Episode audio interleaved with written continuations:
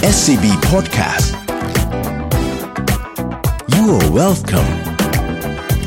Be ready to get wealthy Presented by SCB Wealth สวัสดีครับ อยู่กับผม ดรโจ๊ก จิติพล พฤกษาเมธานันท์กับพอดแคสต์ Your Welcome ครับ สวัสดีค่ะ พลอยกมลชนกรามกรมมุดค่ะ วันนี้เราจะมาคุยกันเรื่องการสร้างความมั่งคั่งต่ออีกครั้ง แล้วก็เป็น 7 ขั้นตอน สำคัญสำหรับการสร้างความมั่งคั่ง ซึ่งผมกับคุณพลอยก็จะมาช่วยแชร์ให้ทุกคน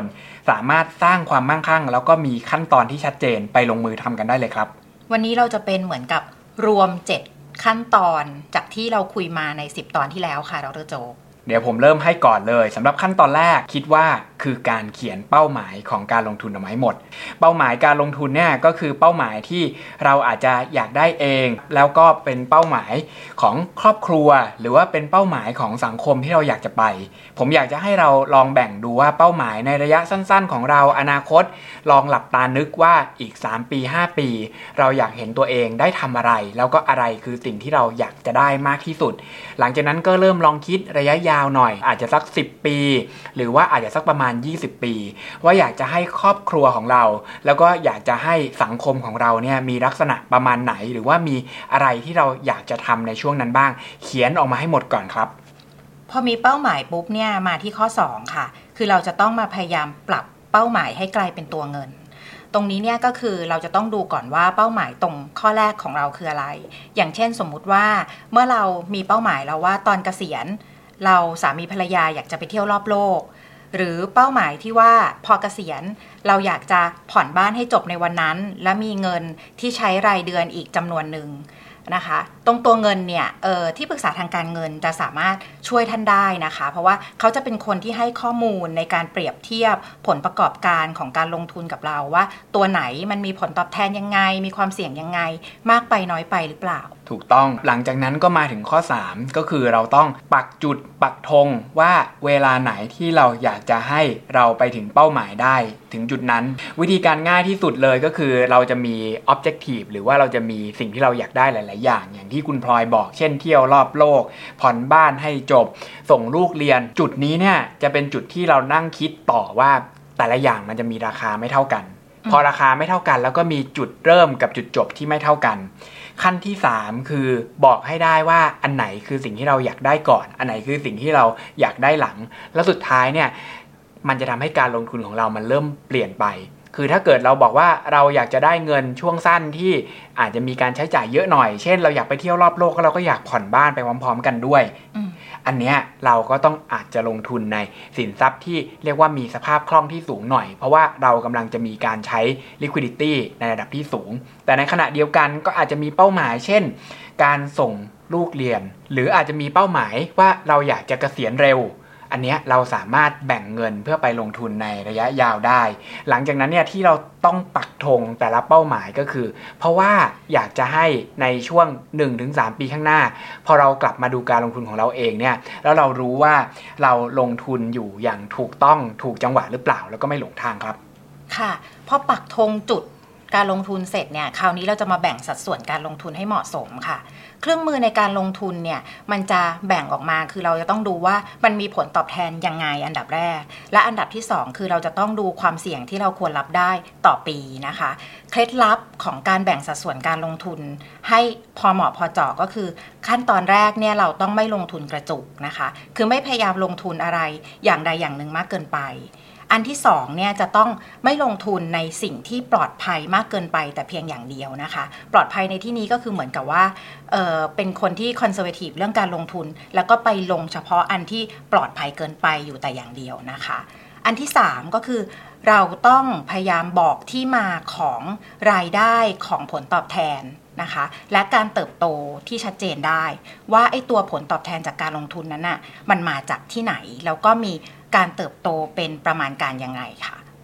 หลังจากผ่านไป 4 ข้อแล้วข้อ 5 ใน 7 ขั้นตอนเพื่อสร้างความมั่งคั่งของเราแน่นอน คือการลงมือทำอืมหลังจากเราเขียนเป้าหมายเรียบร้อย ปรับเป้าหมายมาเป็นตัวเงิน ปักจุดที่จะต้องไปถึงแบ่งสัดส่วนการลงทุนแล้วเนี่ย ผมเชื่อว่าเราไปต่อเลยด้วยการหาแพลตฟอร์มที่เหมาะสม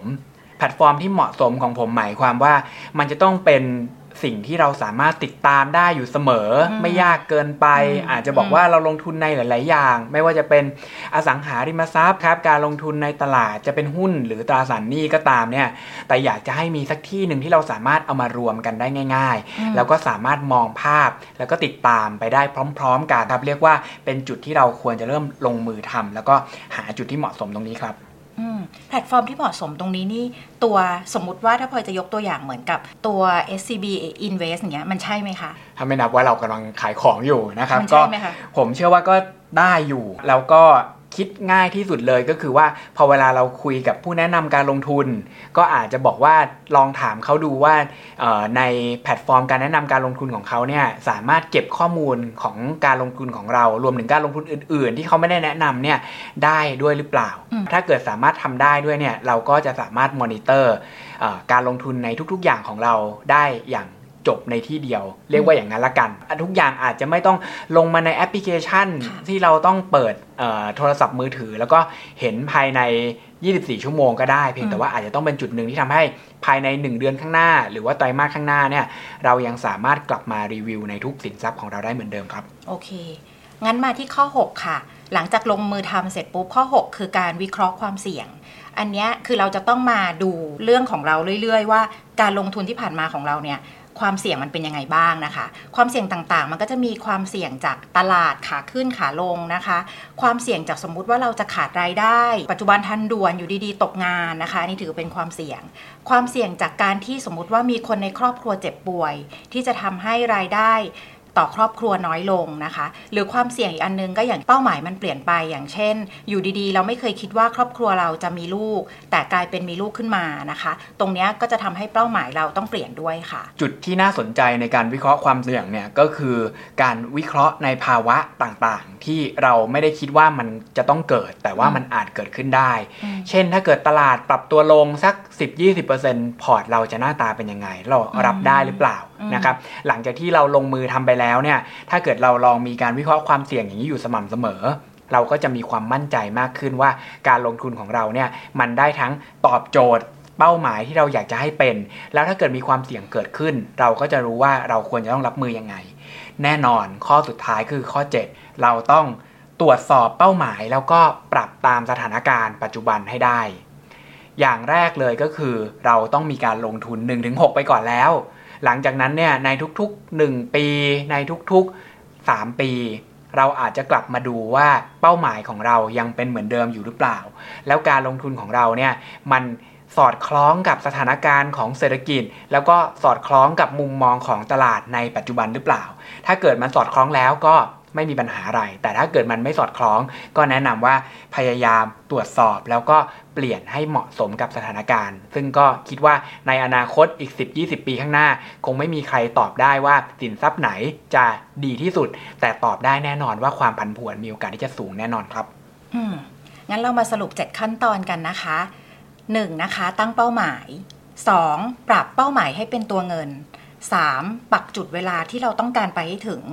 4. แบ่งสัดส่วนการลงทุนตามความเสี่ยง แล้วก็ผลตอบแทน 5. ลงมือทำนะคะ หาแพลตฟอร์มที่ดีๆ 6. วิเคราะห์ความเสี่ยงระหว่างทาง 7. ตรวจสอบเป้าหมาย แล้วก็ปรับตามสถานการณ์ปัจจุบันค่ะ และนั่นก็คือ 7 ขั้นตอนลงมือทำเพื่อสร้างความมั่งคั่ง แล้วก็อย่าลืมติดตามพอดแคสต์ Your Welcome เพราะว่าเราจะมีวิธีการสร้างความมั่งคั่ง ที่ไม่ยากอย่างที่คิดมานำเสนอสำหรับทุกๆ คนสำหรับวันนี้ สวัสดีครับ สวัสดีค่ะ